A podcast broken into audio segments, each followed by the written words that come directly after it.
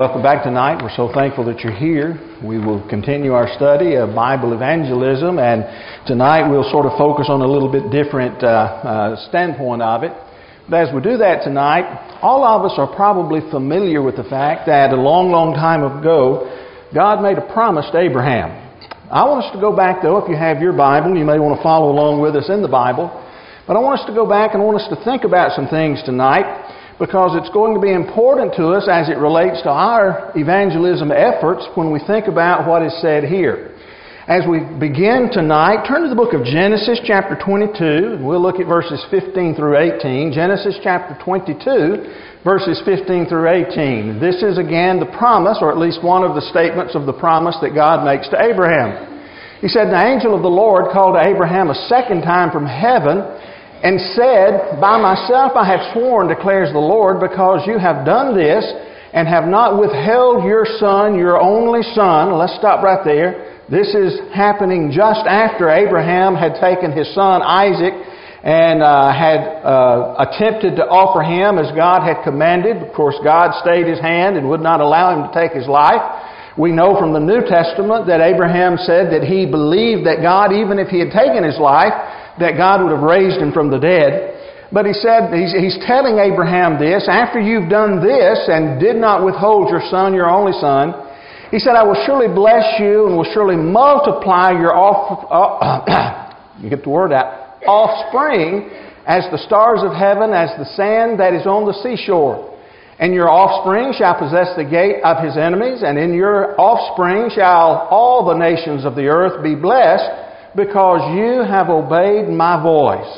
And so we have that. We understand. We know, most of us who are here, we've studied through that enough to understand that the offspring that he is talking about there is not just Isaac, but the offspring who would come later, the offspring, Jesus Christ. And, and we could turn to the New Testament uh, tonight and deal with that in great detail, but that's not the emphasis that we're, that we're making the emphasis that we're making has to do with the offspring prior to the coming of Christ.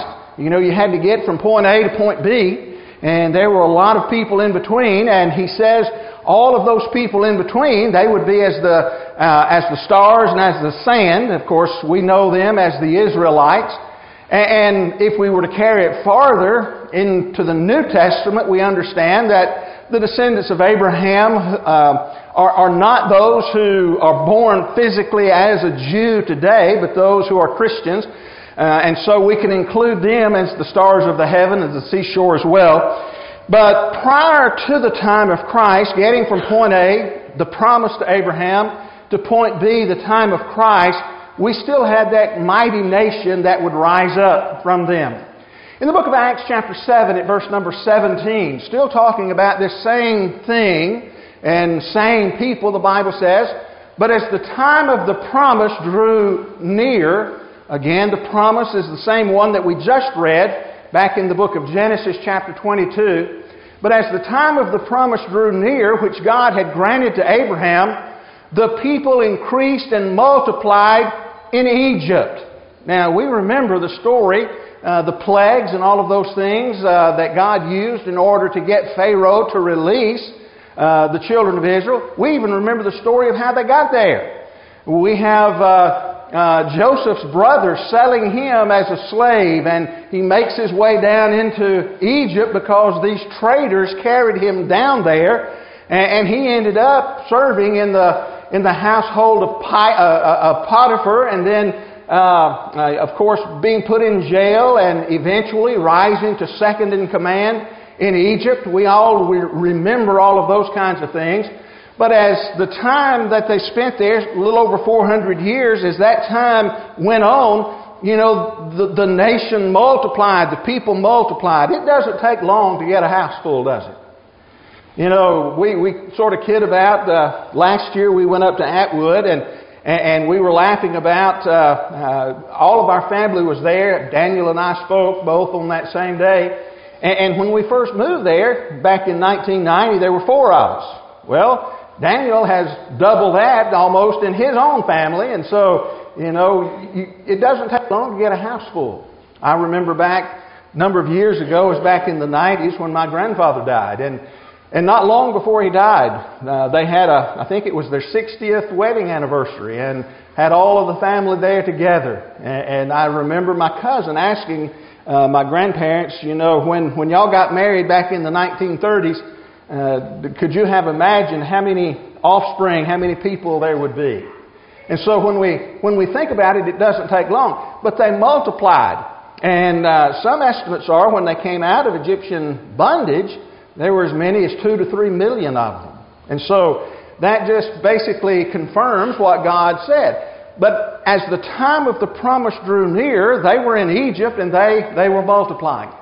Again, staying in the New Testament, in the book of Acts, chapter 13, at verse 17, the Bible says, The God of this people Israel chose our fathers and made the people great during their stay in the land of Egypt, and with uplifted arm, he led them out of it. Again, that's just confirming what a little bit of what we've already stated tonight.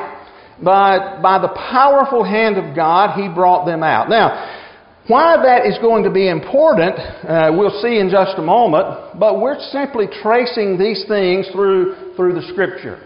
Let's go back now to the book of Deuteronomy, switch back to the Old Testament, and this is after God had brought them out of the land of Egypt. We take them to Mount Horeb, or the, the Mount uh, uh, as sometimes it's called Mount Sinai. In the Bible, there in De- Deuteronomy chapter 5, verses 1 through 3, this is after they're wandering in the wilderness for 40 years. The, the, the, the restatement of the law that he is going to make is found uh, beginning just a couple of verses after our reading here. But I want you to pay close attention to what is said here.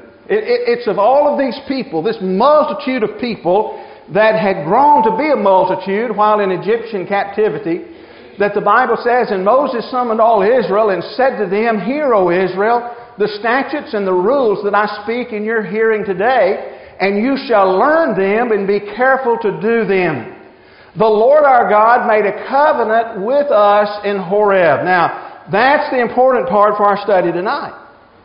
The Lord made a covenant with them in Horeb.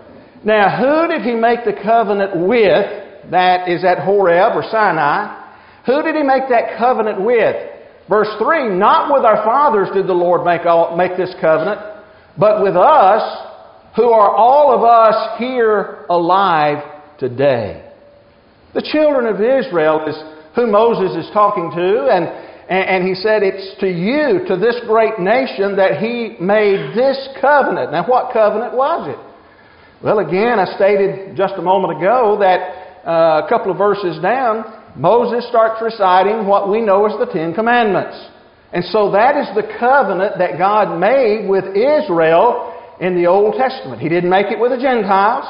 He didn't make it with those who are the, of the offspring of, of Abraham through Ishmael. He made it with the offspring of Isaac.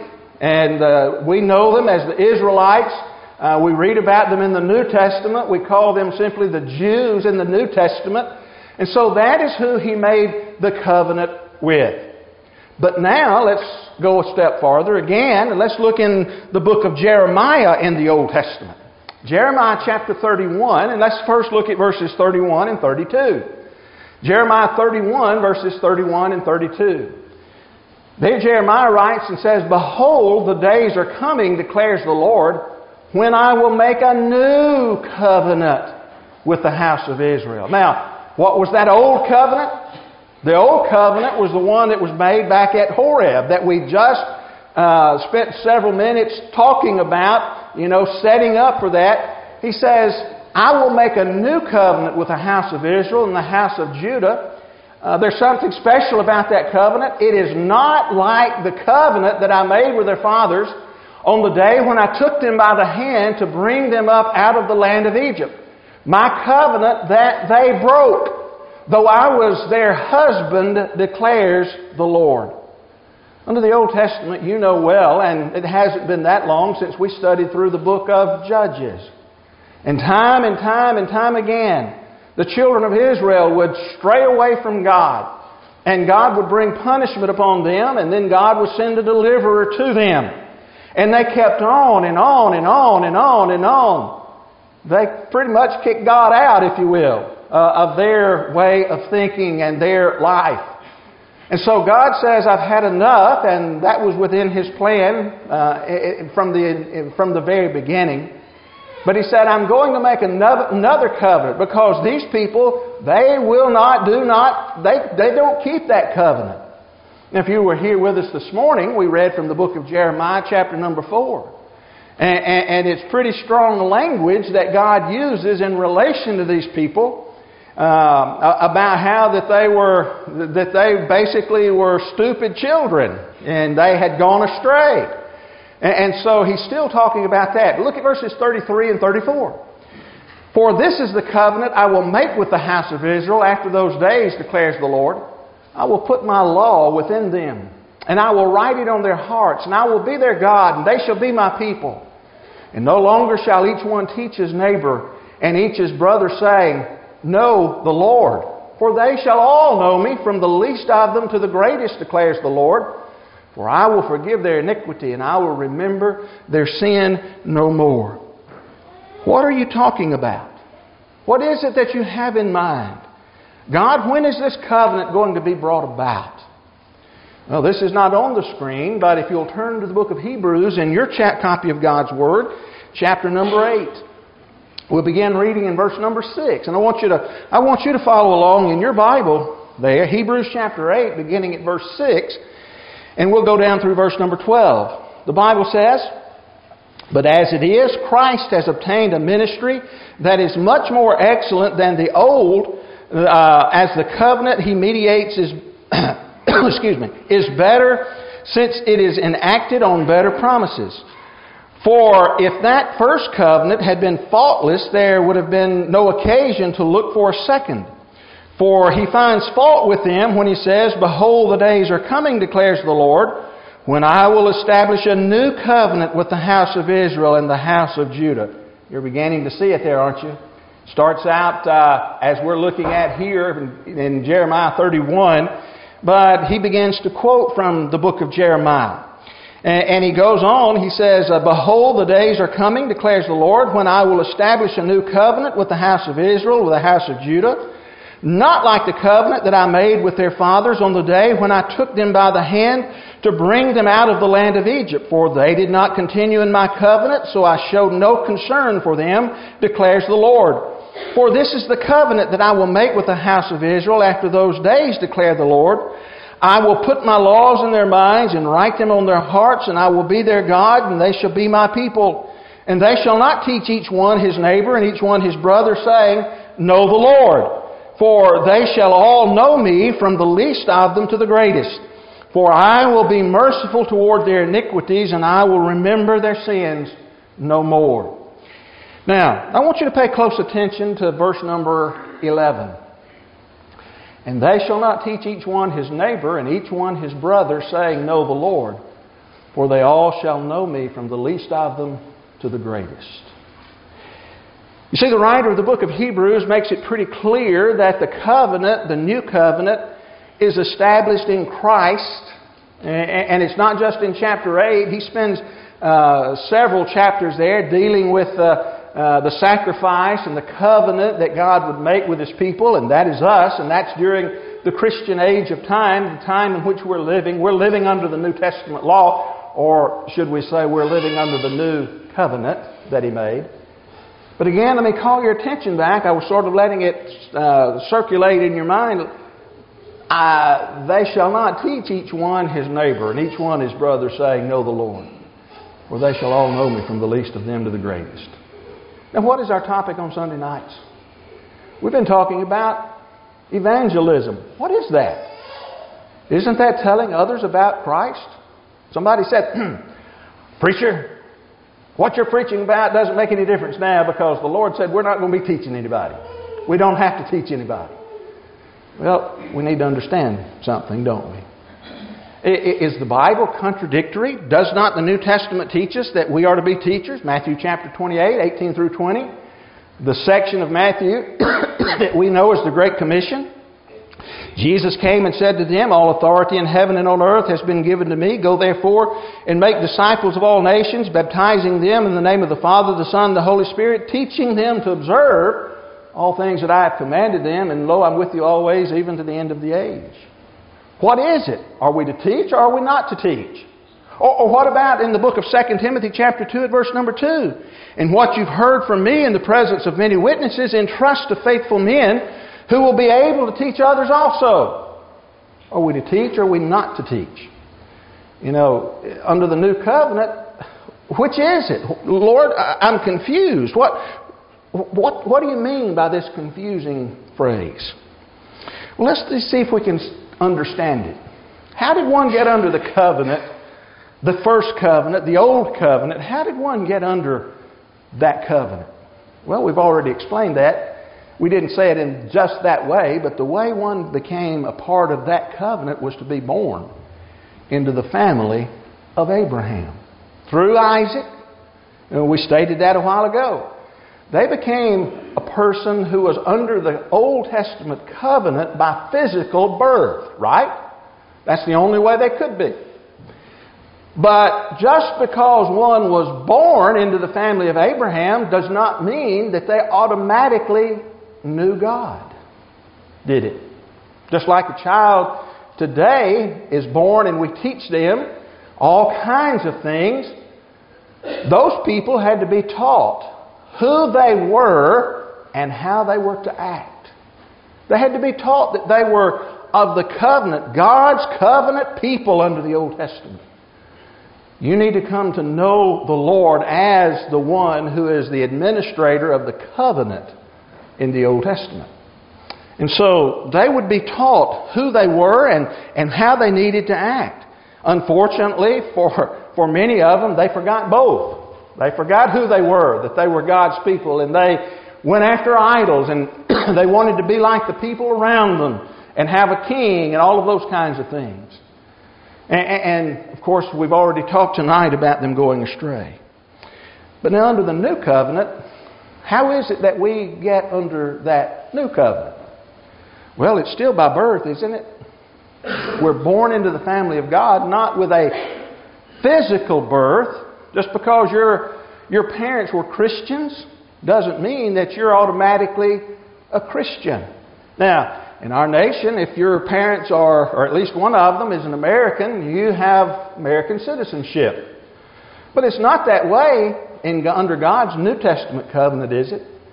Have you ever known families who have a mother and a daddy who were, were just the finest people? the most upstanding, faithful Christians that you could imagine, and yet they had some of the, well, let's use Jeremiah's language back in Jeremiah chapter 4. They had stupid children. Have you ever known that? I'm not trying to be crude or ugly, but it's because of the actions. Okay? And so when we're looking under the New Testament, one has to, one has to be born into the family of God, has to be uh, uh, baptism, of course, is what we're talking about here. Uh, to be born. Uh, that's what uh, Jesus told Nicodemus back in the book of John, chapter number 3. But that physical birth is not it. But one is born into the under the new covenant by choice. By choice. Now, why would one, anyone, choose to be born into God's family? Why would they, why would they ever choose to do that? Number one, they've already been taught. They've already come to know God. And so, once one enters the family of God under the new covenant, it's not necessary to teach that person to know the Lord. Did you notice when I was reading a while ago what I emphasized. You are to teach them, or they would not be taught to know the Lord. Because we already know Him. We've already been taught who He is and what it's all about. We've been taught about how that we are to believe that Jesus Christ is the Son of God. And we made that confession before we ever got into the kingdom. The great confession. Do you remember when a lot of times someone has come forward to be baptized and we have them stand up and, and someone will ask them the greatest question that they're ever asked Do you believe that Jesus Christ is the Son of God? And I've never heard anyone yet tell me when I ask that question? No. Everybody says yes. Everybody knows, as it were, the Lord. They are taught what to do in order to get into that family.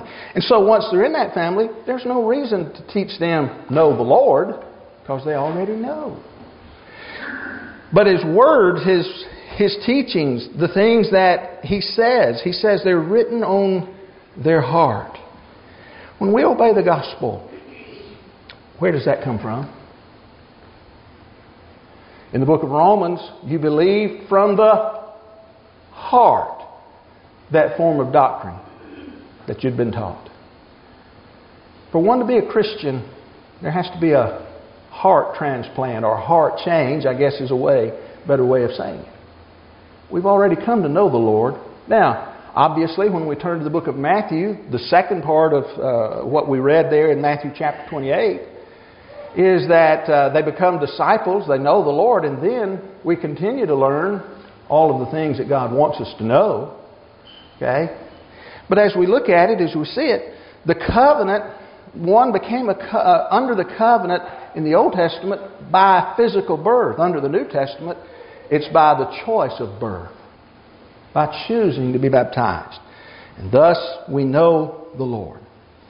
Now, that brings us to the topic of our discussion again tonight practical knowledge for Bible evangelism. Those outside Christ must come to know Him. No doubt about it. They must come to know Him. And those inside Christ, Christians, should already know Him, as, we, as we've just been endeavoring to talk about, and know Him well enough to be able to tell others about Him, about the hope that lies in them, that's given to them through the new covenant. Now, have you ever heard anybody use that excuse? I just don't know enough to teach others. Anybody ever heard that excuse? Just don't know enough to teach others. Hopefully, there's no one here tonight in this audience who is using that excuse for not evangelizing. But if you are, I want you to know tonight you're in the right place. And if you'll continue to study with us throughout this, uh, uh, this year, from, from tonight onward, we're going to begin filling our minds with that knowledge. And so if you if you've had that on your mind that well I just don't know enough, if you'll keep listening by the end of this year, you'll know enough in order to teach someone what to do to be under the new covenant, under Christ. Now, even if you've never used that excuse, you're still in the right place. For from tonight forward, we're going to enhance our Bible knowledge, our practical Bible knowledge, and advance it as we study together. And so we're, we're in the right place. But I want us to understand tonight Christianity is a religion of instruction. Someone has said where there's no solid biblical instruction, the Christian system can neither commence nor continue. As, that is a true statement. In the book of Romans, chapter 10, verses 14 through 17, listen to the words of Paul. How then will they call on him in whom they have not believed? That's a valid question, isn't it? How could anyone call on the name of the Lord to be saved if they haven't believed in him? How then shall they call on him in whom uh, they have not believed? And how are they to believe in him of whom they have never heard? That is an equally valid question, isn't it? I could never believe in something that I don't know about, right? How can they believe in him in whom they have never heard?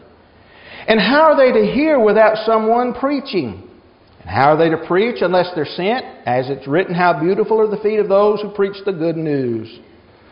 But they have not all obeyed the gospel. For Isaiah says, Lord, who has believed what he has heard from us? So faith comes from hearing, and hearing through the Word of Christ. Christianity is a religion of instruction. If you've been with us on Wednesday nights over the past few weeks, we've been studying from Acts chapter number 2. And just this past week, we looked at again what is said in verse 37. Now, when they heard this, they were cut to the heart and said to Peter and the rest of the apostles, Brothers, what shall we do? What, what had they heard? We're coming back to that in just a moment. But they had to hear in order to believe. And in order to believe, uh, uh, a part of that was becoming obedient as well. You know, it's sad today that the average person in the pew, that's not everyone, uh, certainly not everyone here. I understand that. We have some diligent Bible students here. But the average Joe out there in the pew, the average person out there in the pew, is no longer a good Bible student. They're no longer a good student of the Bible.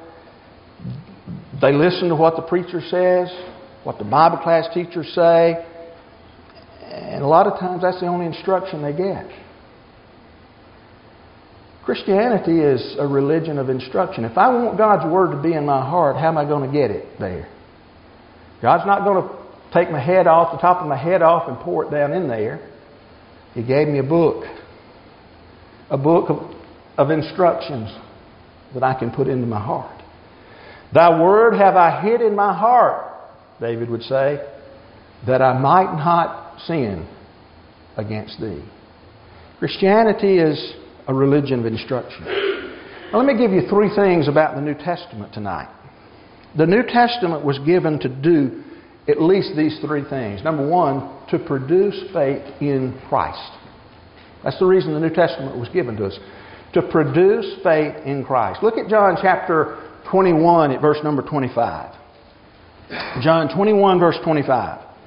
Now, there are also many other things that Jesus did, were every one of them to be written, I suppose that the world itself could not contain the books that would be written.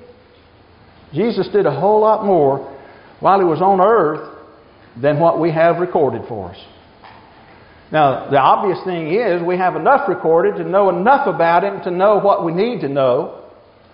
But John said, you know, if we wrote every de- detail down, man, that library would be so big that you'd have to use the whole world in order to, to stock all the books. So, why did John write the parts that he wrote? Why did he record the deeds and the actions of Christ that he did? Well, that's one chapter earlier. That's in John chapter 20, verses 30 and 31. Now, Jesus did many other signs in the presence of his disciples. Now, that's sort of the theme that he picked back up with in John chapter 21. But if we jump back to John chapter 20, Jesus did many other signs in the presence of his disciples, which are not written in this book. But these are written so that you may believe that Jesus is the Christ, the Son of God, and that by believing you may have life in His name. Why did John write? Why did the rest of the New Testament writers write? So that we can believe and that we can, through our faith in Christ, have that hope of eternal life. We can believe in Him and be saved, is another way of putting it. The New Testament was given to produce faith in Christ. Number two, the New Testament was also given to convict the sinner of sin. To convict the sinner of sin. Now, again, I mentioned a moment ago, Acts chapter 2, but I couldn't, as I was studying for this lesson, I couldn't think of a, a better illustration than what we've been talking about on Wednesday nights. Some of you have been in our Bible class on Wednesday night. Some of you are teaching, and some of you haven't been here. But in the book of Acts, chapter number 2, on the day of Pentecost, when Peter and the other apostles began to preach by the influence of the Holy Spirit, the Holy Spirit giving them the words that they were to say, they basically, as we noted in our study, broke it down into about two or three things. Number one, you killed him. Number two, Christ raised him. Now let's look at John, uh, or rather Acts chapter 2, verses 22 through 24 very quickly tonight. Men of Israel, hear these words Jesus of Nazareth, a man attested to you by God with many works and wonders and signs that God did through him in your midst, as you yourselves know. This Jesus, delivered up according to the definite plan and foreknowledge of God, you crucified and killed by the hands of lawless men. God raised him up, loosing the pangs of death because it was not possible for him to be held by it. That's basically at the beginning of the sermon. Peter lays it out. And then he lays down the proof, the evidence of what they had done and the things about Jesus that they needed to know. But it was God's plan for all of this to take place. And you killed him, and God raised him. Now, how does he end his sermon? Look at verse 36, Acts chapter 2, verse 36. Let all of the house of Israel therefore know for certain that God has made him both Lord and Christ, this Jesus whom you crucified.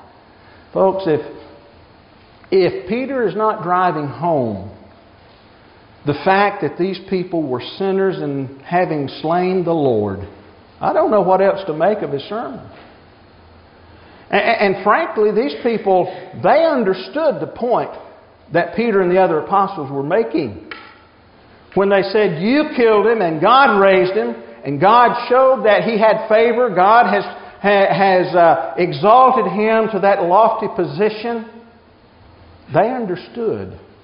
Because in verse 37, again, as we mentioned just a moment ago, when they heard this, they were cut to the heart and said to Peter and the rest of the apostles, Brothers, what shall we do?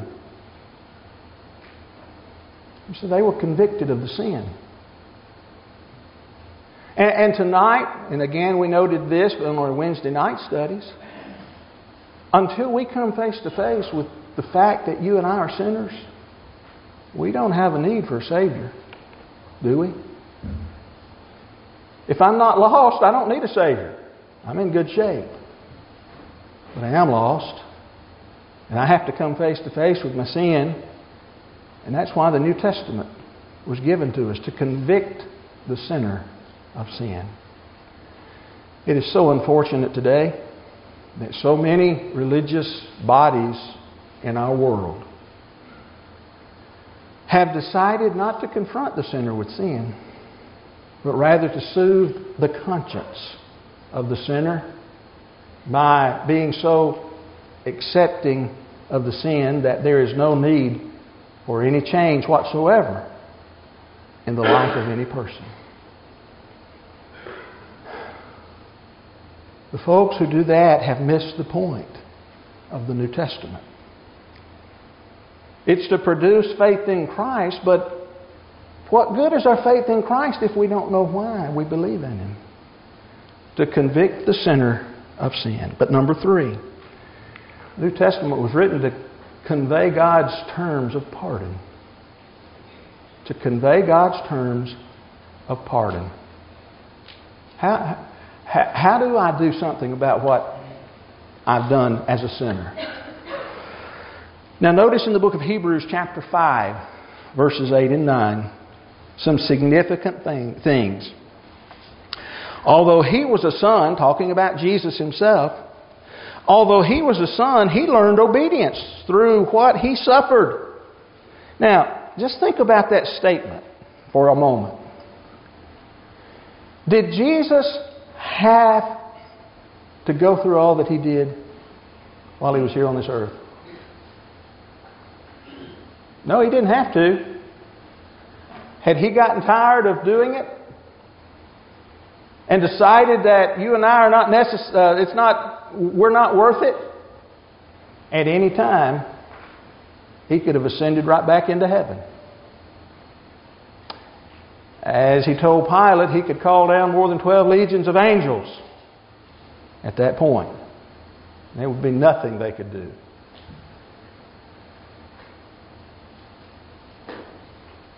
But he learned obedience.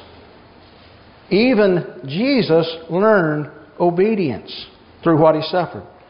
Being made perfect, he became the source of eternal salvation to who?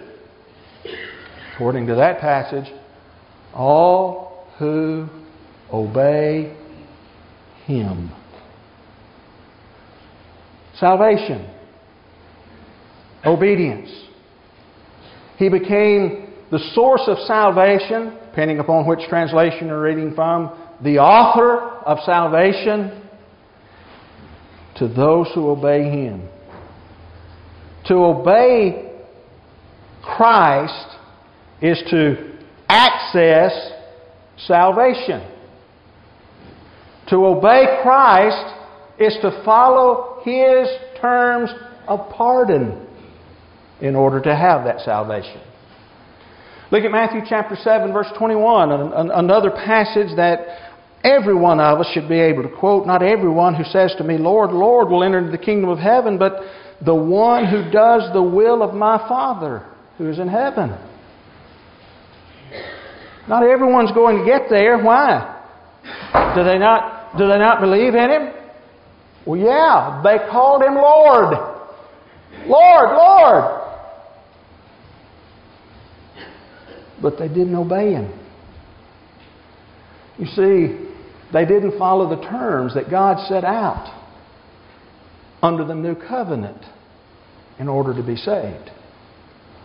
And then look at Romans chapter 1 at verse number 5. While you're turning there in your Bible, the book of Romans sometimes is a misused book.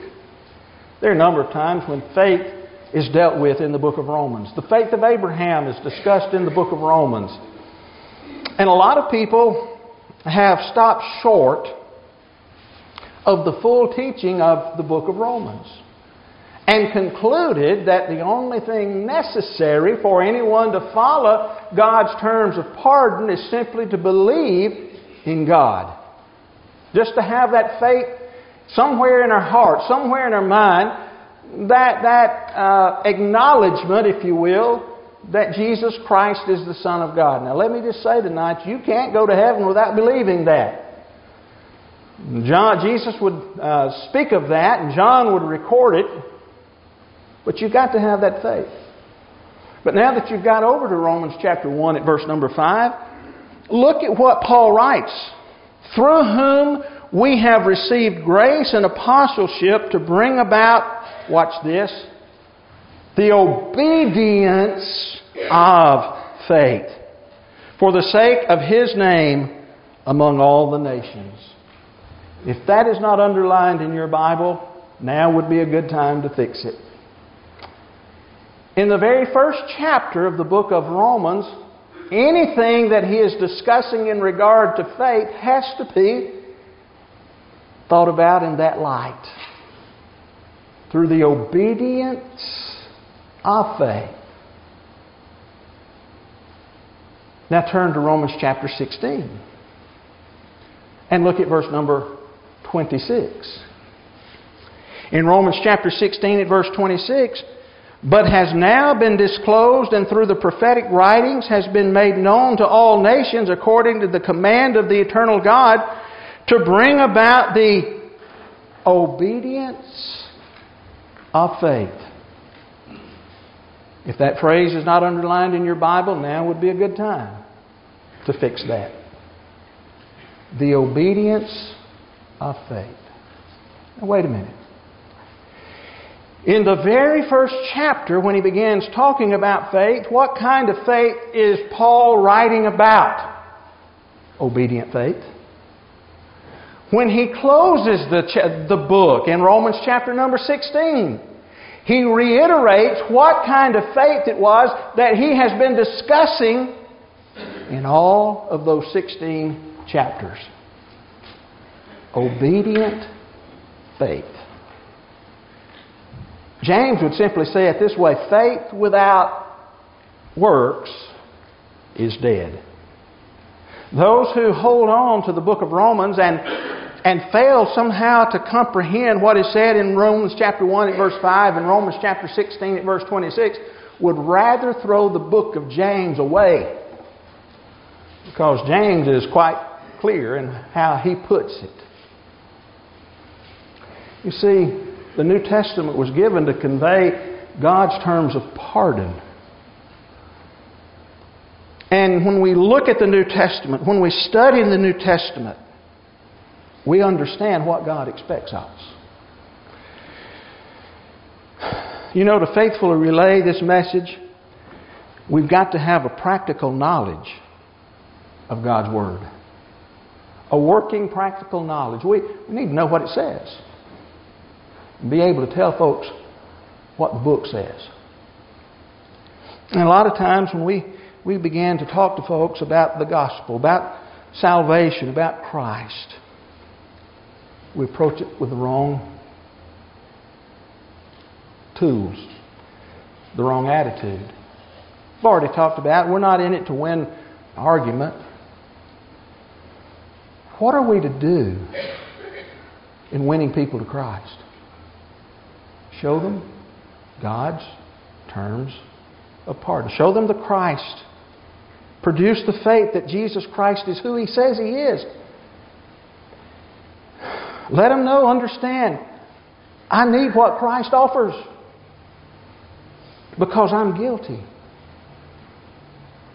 And then lay out God's terms. But again, that requires a practical knowledge of the Word of God. You know what? As we think about that tonight, Larry, I'm not clicking. You'll get me to the next one. We can have, gain a knowledge of God's Word. I just can't remember things like I used to. We can gain a knowledge of God's Word. Matthew chapter 5 at verse number 6 in the Sermon on the Mount.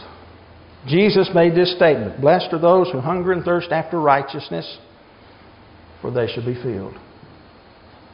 Hunger, thirst. When you're hungry, what do you want? Something to eat. You want some bread. You want something to eat, meat. Jesus would say in John chapter 6 at verse 35, I'm the bread of life. And whoever comes to me shall not hunger, and whoever believes in me shall never thirst. In the book of John, chapter 4, verses 13 and 14, he said to her, the woman at the well, the Samaritan woman, Everyone who drinks of this water will be thirsty again, but whoever drinks of the water that I will give him will never be thirsty again.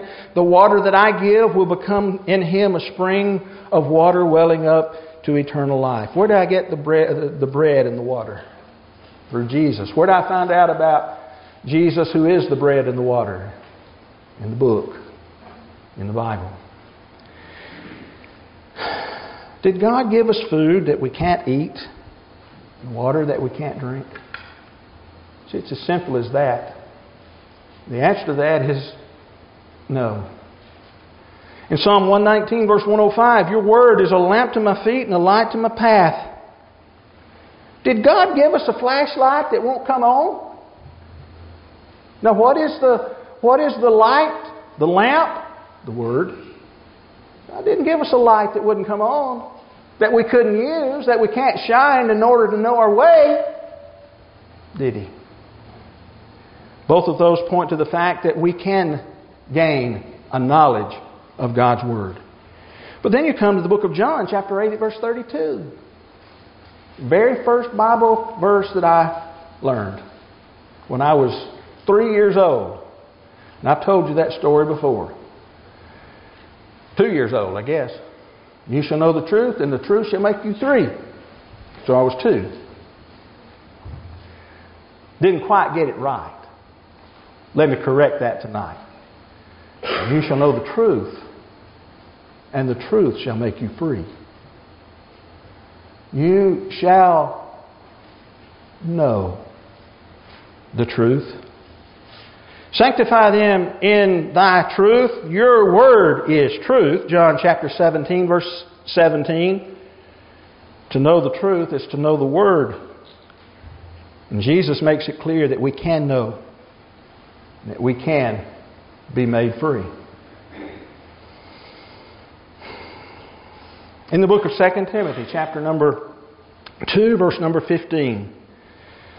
Paul writes and says, Do your best to present yourself to God as one approved, a worker who has no need to be ashamed, rightly handling the word of truth. We've got to use the word right. We've got to rightly divide it, as the old King James says. From this point forward, in our studies on Sunday night, we're going to be looking at these practical truths that everyone needs to know and be able to teach those who would be saved. And not only that, as we do that, it'll be a detailed and systematic study. I've already mentioned earlier as we began the year what we're going to be doing, and this will actually begin the first week of March because next uh, Sunday night will be our singing night. We're going to be going through the book, the little booklets, back to the Bible. We're not going to open them up and, and just fill in the blanks. We're going to take it section by section because they're divided in sections. And, and there's things that all of us need to know, and especially those who are being taught God's plan of salvation, that they need to know. We're going to delve into it, and we're going to expand our Bible knowledge, and we'll understand more about God's Word ourselves so that we can help other folks. We can have that practical Bible knowledge because the New Testament Christianity is a religion of instruction. It may be tonight that you know what you need to do in order to become a Christian and you would like to be baptized for the remission of your sins. We're here for you. We'd love to assist you with that. It may be tonight that there is something amiss in your life that you need to make right.